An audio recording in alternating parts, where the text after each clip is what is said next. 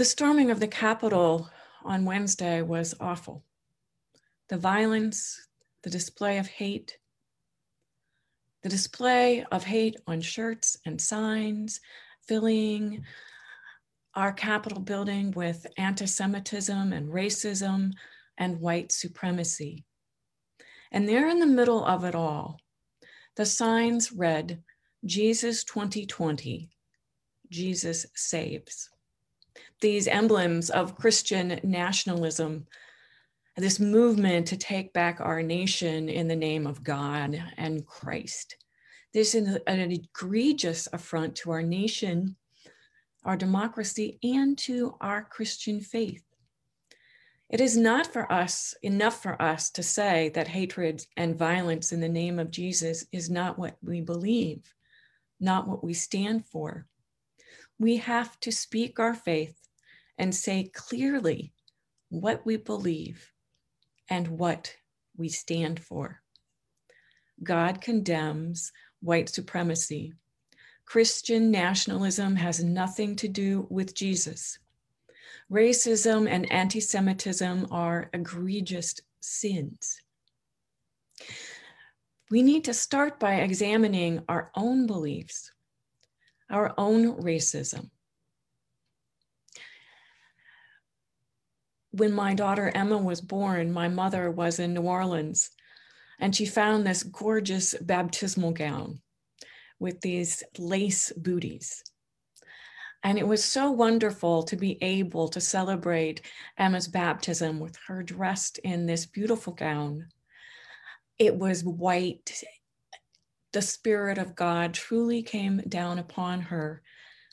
And we knew that she was loved by God and a member of the family of faith. And this is so often what we celebrate when we baptize our children, but there are so much more. My friends, we have whitewashed scripture. In many ways, we have bleached the power of the gospel. We have read scripture from the perspective of those in power and privilege. And it is time for us to face the truth, confess our sin, repent, and reclaim the power of the gospel. So we hear that glorious moment when Jesus rises out of the water and the Holy Spirit descends in the form of the dove. And we claim all of that so richly, all of that grace and love poured out so richly upon humanity. We claim that for ourselves, and we know we are sons and daughters.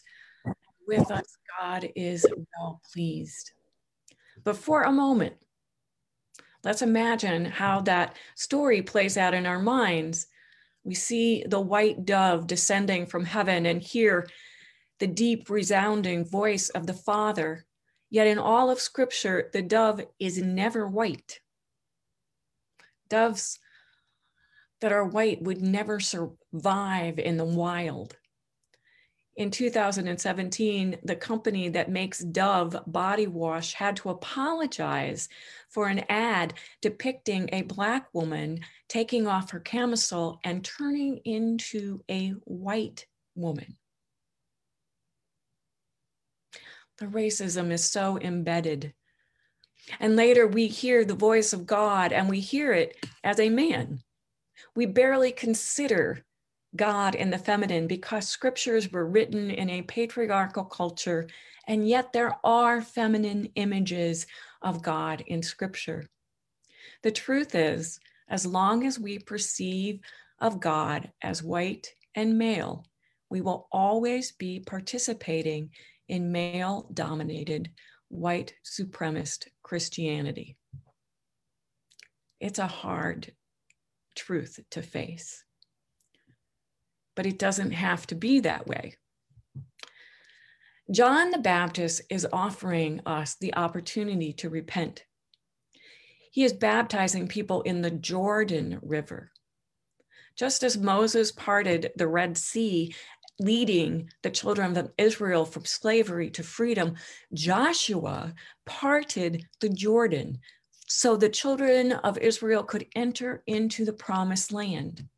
And John the Baptist is leading people through the Jordan River from Roman Empire domination and poverty and exploitation and the lie that Caesar is the Son of God. That Jordan River where John chose to baptize is the line, the boundary from slavery to freedom. American slaves sang out in the spirituals, "Deep river, my home is over Jordan. Deep river, I want to cross over into campground." That campground where people were waiting to take them to freedom. When we accept our own baptism in the Jordan, we can repent of our white Christianity and truly be free of racism, male domination, and white supremacy. We can cross over the Jordan into a new way of being where all people are counted as equal, all are fed, and all are healed, and all are loved. Our sermon series for this season of justice is Theologies of Liberation, and they help us read the Bible from the eyes of the powerless and those who have been oppressed. So we hear the teachings of Black theology, womanist theology, queer theology, theology from the perspective of the poor. We listen to the voices of those that have been left out.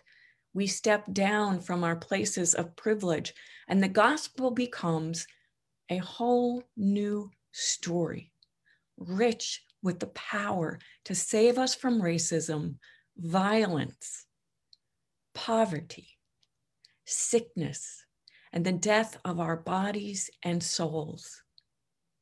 It is not enough to say we don't share the beliefs of the Christian nationalists at the Capitol. We have to say what we believe. And one place that we can start is by looking at some of the other things that happened last Wednesday. We saw the humility of Jesus Christ as Representative Andy Kim knelt down in the Capitol Rotunda and began cleaning up the trash left by the rioters. After Congress had finally gotten to vote, at about one o'clock in the morning, Andrew Kim knelt down and joined the custodians in their work. As he said, "What else could I do?" I believe God called him not only to repair the damage to the Capitol, but also to heal his own battered soul. Jesus calls us to join him in repairing the world. Serving in the name of love heals our souls. This is Christianity. We saw a more fiery display of Christianity when Peter Tracy began screaming at some white supremacists walking by his house in downtown D C. And just at that moment, Shantia Humphreys was driving by. And as a Black woman, she could not believe that this sixty-year-old white man who looked an awful lot like the white supremacist walking by was saying exactly the same things she wanted to say. She rolled down her window and yelled, "I know. Do you believe what these people are doing to our city? And you know, if they had been Black, it would have been very different." She cried that this white man was saying what she felt. The next day, Shantia went to Walmart, bought a bottle of wine. So it wasn't the three dollar bottle of wine. She sprung for the nine dollar bottle of wine. And she found Peter Tracy's house. And she rang the doorbell and said she squealed when he opened the door. Peter Tracy invited Shantia Humphreys inside, and the two of them talked for more than two hours. This is the kingdom of God. This is what Jesus does. This is Christianity, to cross boundaries into freedom, to love our neighbor, to love the stranger, to stand in solidarity with those who have been wronged. So I challenge you this week to tell someone what you believe and what Christianity means to you. Practice saying it to your spouse or to your children. God condemns white supremacy. Christian nationalism has nothing to do with Jesus. Racism and anti-Semitism are egregious sins. Say to your children, God loves all people, no matter what. God loves all people, no matter what color they are, or who they call the name of God, or whether they're rich or poor or anything else. Jesus calls us to love our neighbor. Jesus helps us love our neighbor.